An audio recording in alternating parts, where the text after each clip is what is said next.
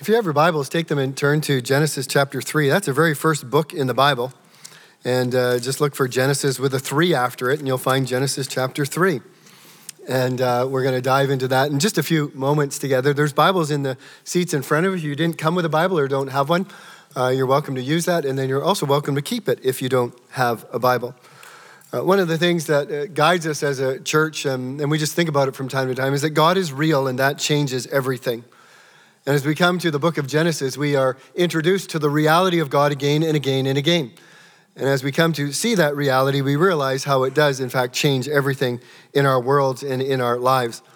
One of the things that we have is the Bible, which is the Word of God. It's a gift of God, it's the revelation of God to us. And through this revelation, He begins to describe for us why He created the world as He did. There are a lot of different cosmologies out there. There are a lot of different explanations for how the universe came to be. Um, this is the biblical explanation. And I believe it is the right explanation because of who it comes from.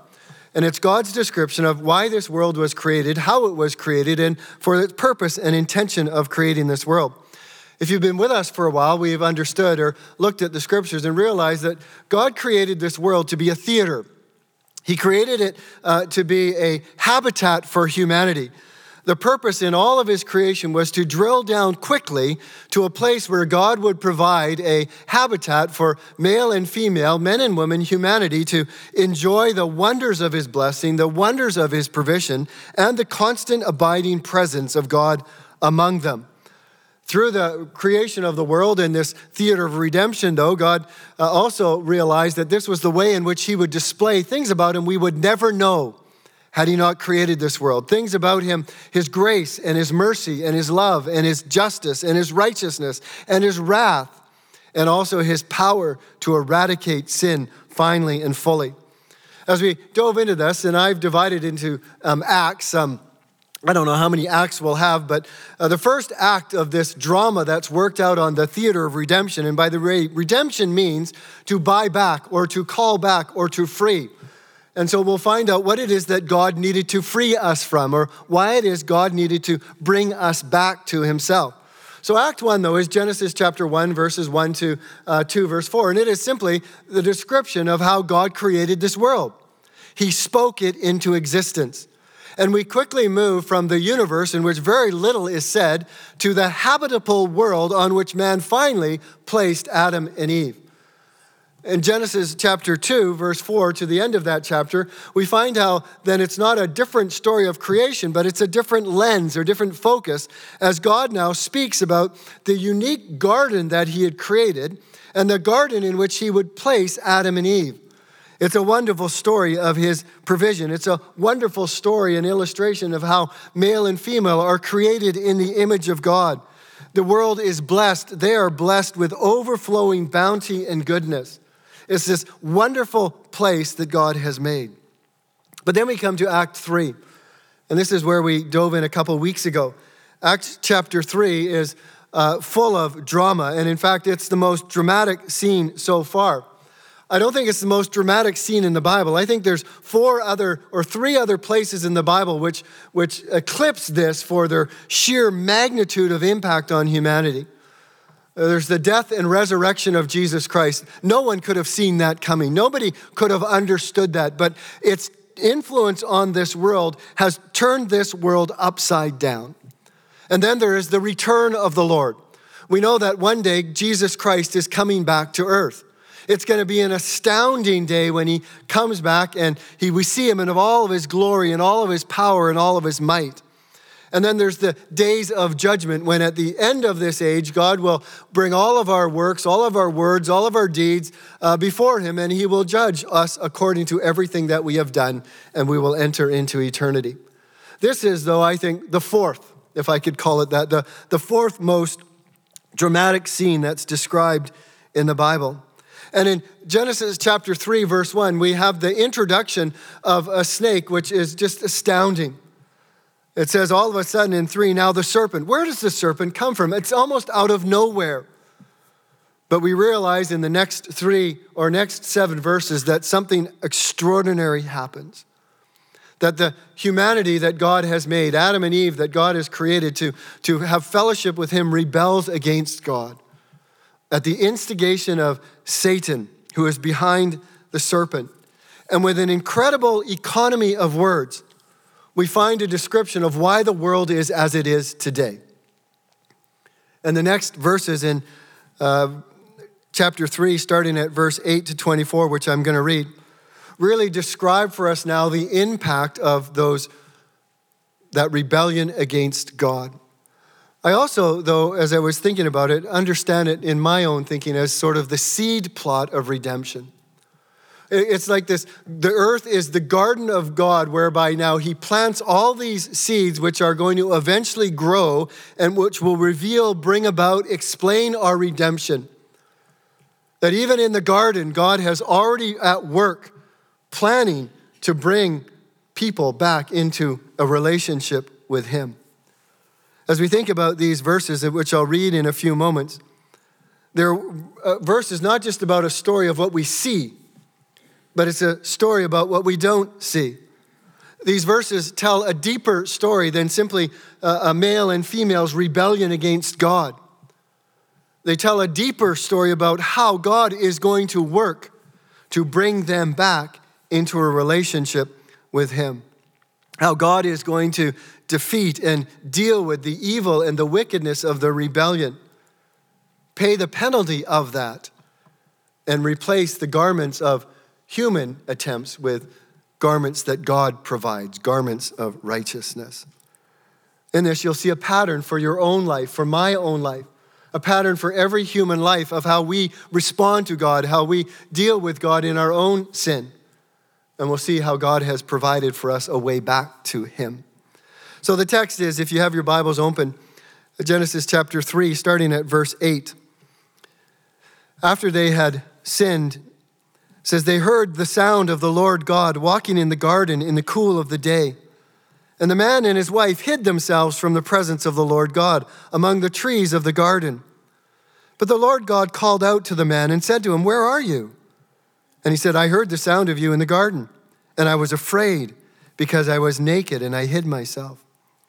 And he said, Who told you that you were naked? Have you eaten of the tree which I commanded you not to eat? The man said, The woman whom you gave to be with me, she gave me fruit of the tree, and I ate.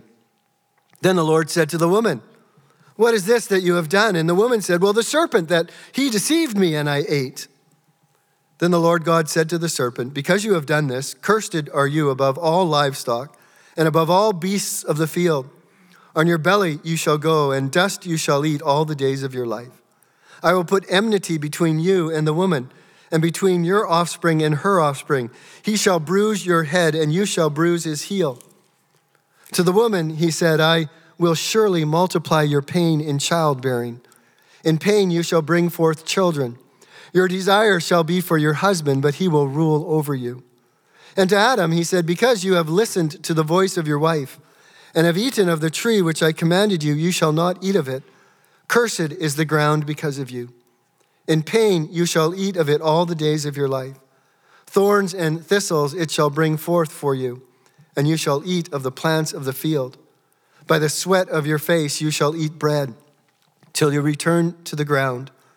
For out of it you were taken, for you are dust, and to dust you shall return. The man then called his wife's name Eve, because she was the mother of all living.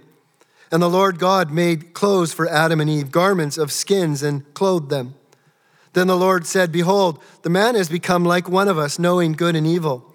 Now, lest he reach out his hand and take also of the tree of life and eat, and live forever. Therefore, the Lord God sent him out of the Garden of Eden to work the ground from which he was taken. He drove out the man. And at the east of the Garden of Eden, he placed the cherubim and a flaming sword that turned every way to guard the way to the tree of life. Those words are full of an explanation of why our lives are the way they are. First, there's words in here that expose the reality of humankind. In these verses, we have the origin of two of our favorite games hide and seek and the blame game. Eden was supposed to be the place of the presence of God on earth. It was a place where man and woman was to experience the joy and the fellowship and a relationship with God. Now the sound of God was no longer a welcomed one, rather, it was a fearful sound. And I think that sound was likely the voice of God who called out to them, Where are you? Obviously, something had changed in their relationship. Something had happened that had come between Adam and Eve and God. Their natural response was no longer to find God. It was no longer to run to God. It was no longer to, to welcome God and to walk with God and to talk with God, but it was to hide from God. It was to get away from his presence. The taking and eating of the fruit of this tree had resulted in instant spiritual death.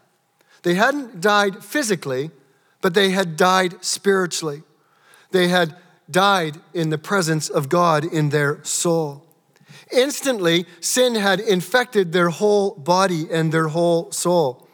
Their conscience had been awakened by their act of rebellion. They now knew right from wrong. They now knew good and evil. They now knew that they were in the presence of a holy God and they themselves were not holy. So they hid themselves amongst the trees of the garden. Have you ever tried to hide from somebody? Have you ever played that game of hide and seek in one way or another, quiet as can be? Legs and arms all tucked in around the corner so nothing is kind of sticking out anywhere so nobody will see you. Even your breathing stops and you try not to breathe so that they won't hear the sound of your breathing. I can picture Adam and Eve cowering, hoping that they will not be found by God. Amazingly, we still think we can hide from God. We still think, well, God didn't see me. Well, God doesn't know. In fact, the fool says in his heart, there is no God, and he does not see my actions. He does not know my thoughts. He does not know where I go. The reality is, God knows everything. God knows everyone. God knows all our thoughts. God knows all our tracks. We cannot hide from God. And so God confronts Adam. Adam, it says God calls out to Adam. That's an interesting word that's used in many ways in Scripture. It's a word that is used in uh, Psalm 105, verse 16, to speak of God calling a famine as God brings judgment upon a land. It's a word that's used in Psalm 50, verse 1, where the sun is, uh, is summoned and, and, and it is called to, uh, to, to warm the earth as it rises and then as it sets. It's a word that is used to describe Jonah as he goes through Nineveh, calling them to repentance. It's not just a, hey, Adam, where you are. There's, a, there's an intention behind the call of God there. He called out to man. Notice, not to the woman, not to the man and the woman, but he called out to the man and he said to him, Where are you? There's a point being made here that Adam was to lead, that Adam was responsible ultimately for the sin that had fallen on both of them. And he finds Adam cowering probably behind one of the trees. And Adam says to him, Well, I heard you in the garden, probably the voice of God, and I was afraid because I was naked, so I hid.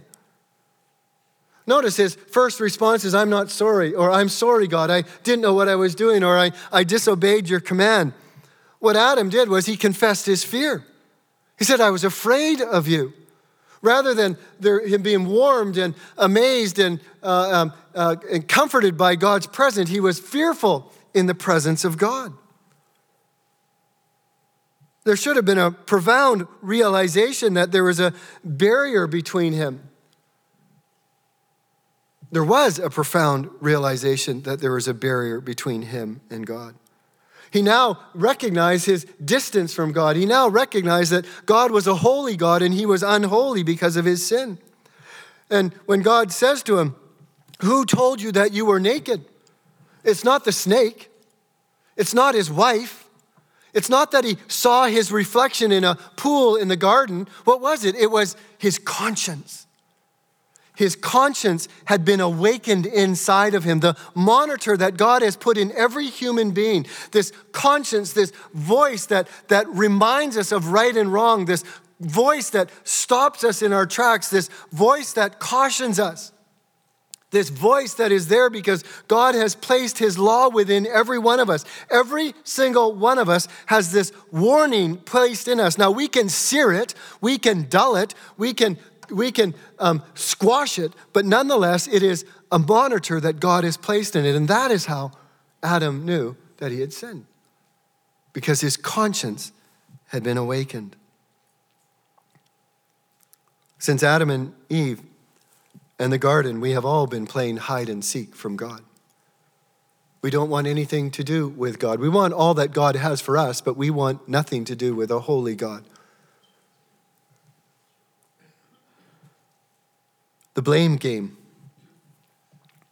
God addresses the sin and rebellion of all three in the garden here Adam, the woman, and the serpent. Call it concealment, call it passing the buck, call it blame, whatever it might be. He begins with Adam, and it's astonishing what Adam does. The very first thing that he does is he throws his wife under the bus. It's astounding. It's, it's, it's astounding what has happened in his relationship with his wife that without hesitation, he says, Well, it's the woman that you gave me. She gave me the fruit, and I ate. If there ever was a mark of spiritual deadness, this is it. The woman who had who he had only probably weeks earlier, we don't know how much earlier, but earlier when God had um, put him to sleep and pulled her out of his, or taken a rib out of him and created her, remember his first response when he saw his wife? This one, at last, bone of my bones, flesh of my flesh. He rejoiced in God's gift to her, him. And now she's enemy number one. Now he looks at her and said, It's your fault that I sinned. Sin has already begun to erode the relationship between the man and his wife. Sin has already, in, in almost a split second, changed his perspective from loving his wife to hating his wife. And instantly, Adam's relationship with God changed. Do you notice that? The woman you gave me. God, it's your fault. God, if you hadn't have given me this woman, I would have never eaten. God, if you hadn't have placed us in the garden together, I never would have sinned. God, if you hadn't set me in the circumstances that I find myself in, I would have never taken that step into sin. God, it's all your fault. We do the same today. It's always God's fault, never our fault. And yet it's never God's fault. It's always our fault. I wonder if Adam was thinking, a good God would never have given me such a bad wife. I was reading a couple days ago Psalm or Proverbs 19:3. A person's own foolishness leads him astray, yet his heart rages against the Lord. Do you find that? You make a bad decision, you sin, you err, you get in trouble, your conscience plagues you, something doesn't go right, and instead of owning up to your own responsibility, you say, God, it's your fault. You made me do this. Adam was trying to repel the conviction of sin. He was trying to deny it. He was trying to squish it down. He was doing everything he could do to get himself off the hook of having eaten of the fruit of the tree in the garden. And then God turns to the woman What is this you have done? And the woman said, Well, it was the serpent who deceived me and I ate. The woman also defaulted to blame. She also did not go before God and confess her sin. She also didn't admit to her own sin. Rather, she blamed the serpent. It was the serpent's fault. And while it is true that the serpent deceived her, the serpent did not, was not, she herself made the choice to sin. I was deceived. She didn't have an excuse, and I ate. It's like Flip Wilson. Some of you are old enough to remember Flip Wilson. The devil made me do it. This is what Eve is saying. See, our hearts are, include, are, are, are inclined to blame all the time. It's not just Adam and Eve, we do the same thing today. Have you ever been caught red handed? It's not my fault. It was their fault. Well, the money was just sitting there. This is the reality of humankind. Sin is always our responsibility, though. Read James chapter 1, verses 13 to 15, which talks about how sin is conceived in us by our desire and then how that grows. And if we keep flirting with it and keep, uh, keep playing with those thoughts, it finally is full blown into rebellion against God. The reaction when we are found out is not blame, it ought to be repentance. That ought to be our first response to accept the reality that we have chosen to rebel against God and simply come before God and say, God, against you only have I sinned and done what is evil in your sight. And God is gracious and merciful and washes us and cleanses us. That is the right response when caught out in our sin. Then we have words of judgment. So these words are not the favorite of our words. Nobody likes words of judgment, but they're necessary words. Often, when you are watching a court case or you're reading a book and, and there's drama that leads up to uh, the jury's verdict and then the judge's pronouncement of whatever the sentence might be, everyone kinds of holds their breath and waits for what will follow. And here we see the necessary act of God, the justice of God now, as it is spoken into the rebellion against him and the rejection of his word. And the first thing he does is he now addresses Satan. He reverses the order. And he comes to Satan, who had disguised himself in this serpent that was in the garden. And notice with Satan, he is neither questioned nor given an opportunity to explain. God doesn't say, What is this you have done? Why have you done this, Satan? There's no glimmer of hope for Satan. His end is sure. There is no word of grace for him. Rather, he will be cast into the eternal fire that was prepared for him. In verse 14, we find the physical snake is cursed. This is the curse, first curse of God in all the Bible. And the curse that God utters towards this particular beast. He says, More than the other livestock and more than any other animals the snake is cursed by God forever to live on its belly and breathe the dust of the ground. Notice, though, it's not just the snake that is cursed, all of creation is cursed. The snake is cursed more than all the other beasts of the field or the cattle. The impact of, of sin is massive. And in fact, you go to Romans chapter 8, verse 20, and we read there that all creation groans looking for the day of redemption. Such a curse on the snake, too, is consistent with how the Bible describes what should happen when an animal kills a human being. It should be killed, its life should be taken. Every beast of the field was made to be under the dominion of man and under the rule of man. That's what God said in Genesis chapter 1 and Genesis chapter 2. But here now you have that flipped around and you have an animal trying to dominate man, trying to reverse the order that God had made. And so God cursed the snake. And then to the power behind the snake, and we realize from Revelation 20, remember that the serpent is the devil, the fiery dragon, the ancient serpent. And God says there will never again be a naive conversation between you and the daughters and the sons of God. Because I will place enmity, I will place hostility between you.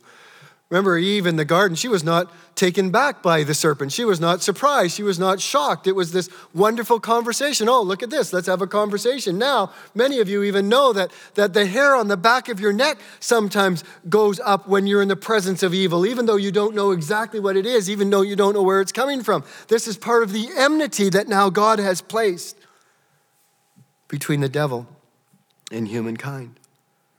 And he says there is now going to be a long, drawn out feud between the offspring of Satan and the offspring of the woman.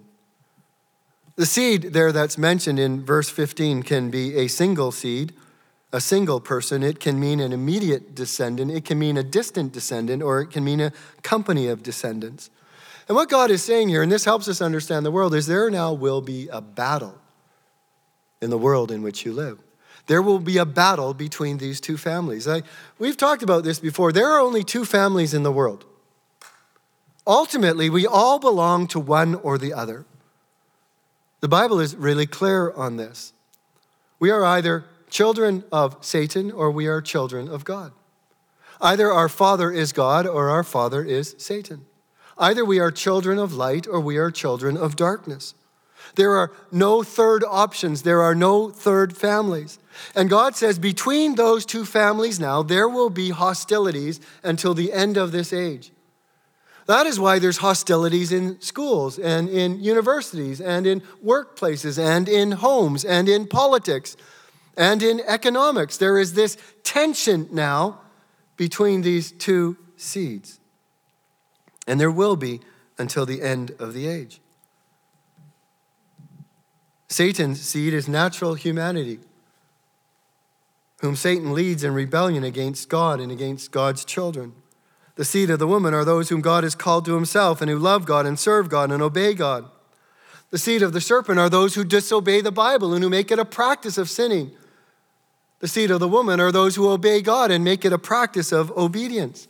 You can read Matthew chapter 13, verse 38, and there it describes the whole world and how there, is, there are only two types of seed in the garden of the world.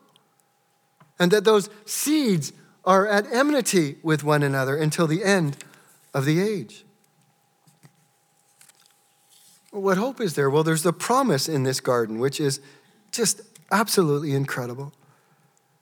In verse 15, God says about the offspring, he now zeroes in on a particular seed, one individual offspring that will come from the woman. And he says, In between your offspring and her offspring, there will come one. He shall bruise your head, and you shall bruise his heel. This is the first mention of the gospel in all of the Bible. At almost the very beginning of the world, when the Bible was first written, this is a pronouncement of the cross. This is looking ahead to that great conflict that we just remembered as we went through Resurrection Sunday of this conflict where Satan thought he had won where Satan had Christ hung on the cross, where Satan had Christ betrayed, where Satan had filled Judas to betray Christ, where, where all these people were amassed against Christ to bruise his heel. And he suffered and he died on the cross. But what happened? Christ defeated Satan on the cross. And his resurrection was proof positive that Christ had crushed Satan's head. This is the first gospel proclamation in all of the Bible, in all of the world. And there's three people that hear it, and God is the preacher. It's as though God has his feet shod with the gospel of peace. It says God comes into the garden and says, It's not all lost. There is coming a Savior, there is coming a Redeemer who will free you from the curse and from the bondage of sin. And that Redeemer is Jesus Christ. Now, some of us might be thinking, I was thinking this. It took me a, I, I just needed to work this through in my head for a bit. You might be thinking, well, come on, Paul, it was only a bite of fruit. Like, really, all Eve did was she just took one fruit, she ate it, and she gave a bite to her husband. What's the big deal? Well, the issue is not the magnitude of the sin. The issue is the magnitude of the one to whom we sin against an eternal, infinitely holy, righteous, just God. You get a sense of the impact of that because it's not just Adam and Eve who will suffer, all of humanity is brought into their punishment. All of creation is brought under the curse. The whole universe is impacted by this one sin. And in fact, God says that the only way to deal with that one sin is to have one who will have his heel bruised, but he will crush the head of the serpent. One sin needed to be redeemed by the death and resurrection of Jesus Christ. And then he turns to the woman. And notice the judgment on the woman deals with her home and with her relationships. The judgment upon the woman is that she will be frustrated within her relationships. First, she will now have pain in giving birth to children. But it's more than that because I think it goes further and it says she will bear children in anguish. I, I think that what God is saying, and you see this borne out in Scripture, is that there is unique pain that comes on a mother when children disobey and are foolish and rebel. There's a unique pain that even Proverbs will talk about that sometimes, about what the foolishness does to a father and also what the foolishness of a child does to the mother. And God says now this woman, women will experience anguish in both the physical bearing of children and the emotional raising of those children. What was intended to be joyful will now be painful. Second, you will fight against your husband's authority, but he will prevail against you. In other words, the relationships between a husband and a wife now will be at odds. He says, you will, your, desire will no longer be to serve alongside him, but rather your desire will be to master him and to control him. You, you see that in verse, um, in verse 16. To the woman, he said, Your desire shall be for your husband, but he shall rule over you. It's the same word that's used in Genesis 4, verse 7, where it says, Sin's desire is for you, but you must master it. In other words, you will want to rule over him. You will want to take matters into your own hand, but I've always determined that man is to lead in the home, and so he will dominate you. What he's saying is that marriages now will be, con- will be characterized by power struggles. Marriages will be characterized by hostilities rather than love and cherishing. It's not that men are to dominate, but men are to lead in the home.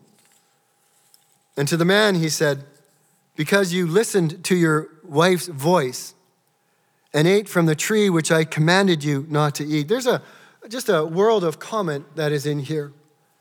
That man, God had given Eve to be a helpmate to man, to come alongside of him, to give him counsel and instruction, and here she led him astray.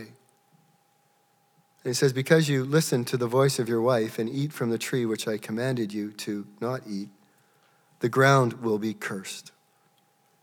Adam's sin of eating the fruit will now impact the rest of his days. The ground is cursed. Notice the ground over which Adam was to rule and which was to be under his dominion now will no longer submit to his rule and his dominion.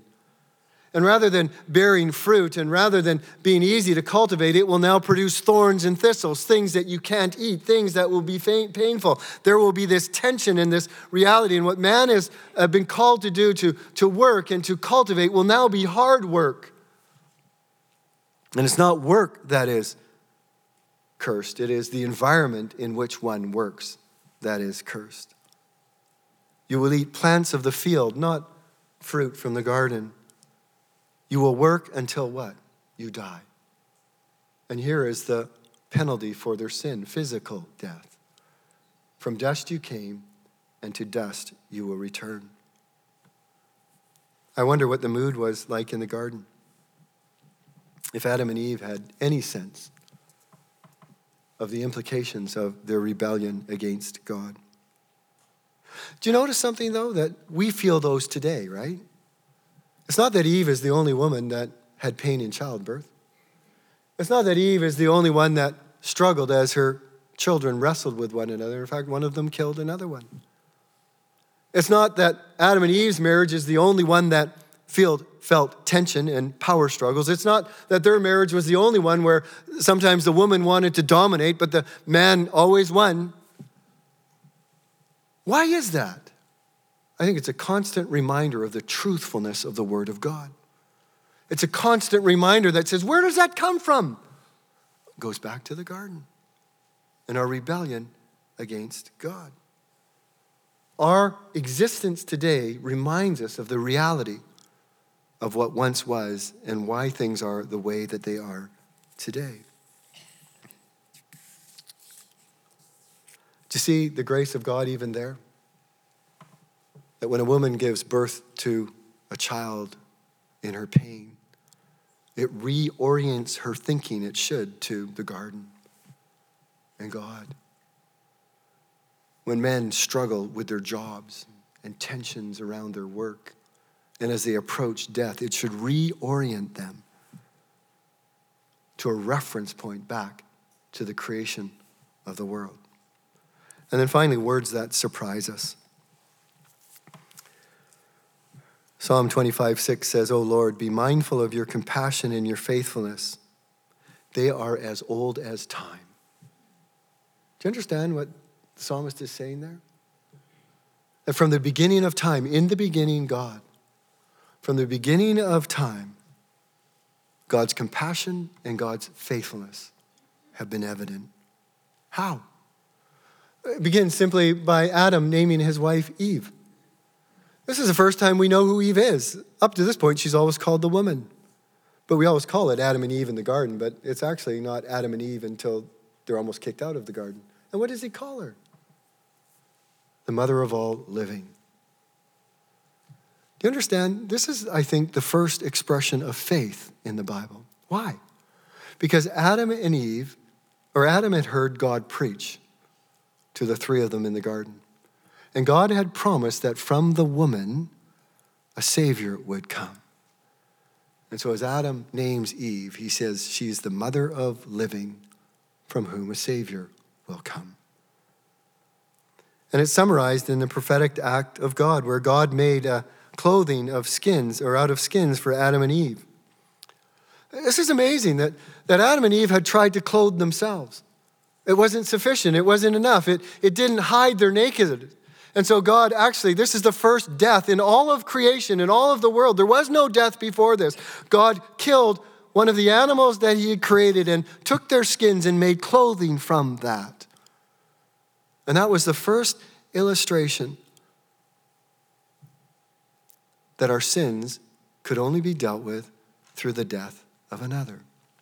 And so you see the whole sacrificial system throughout the Bible again and again describing the blood that was shed in all those sacrifices, which would point to the ultimate sacrifice in Christ, who shed his blood on the cross. Jesus paid it all. Who shed his blood on the cross, who died for us, who took our place, who bore our sin, who bore our curse, so that we could be clothed with the righteous garments of Christ. This is stunning what God did there.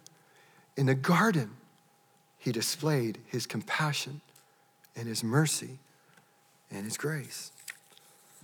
We have a redeeming God. We see this in the fact that God didn't instantly slay Adam and Eve when they sinned. Remember, he said, From the day you eat of the fruit of the tree of the knowledge of the evil, you shall surely die.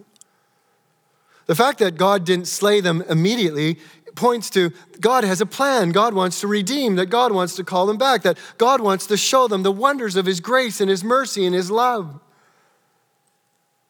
And He would give them an opportunity to repent and come back into a relationship with Him. We find in there a seeking God. God comes looking for Adam. Do you know that you'll never look for God? You won't.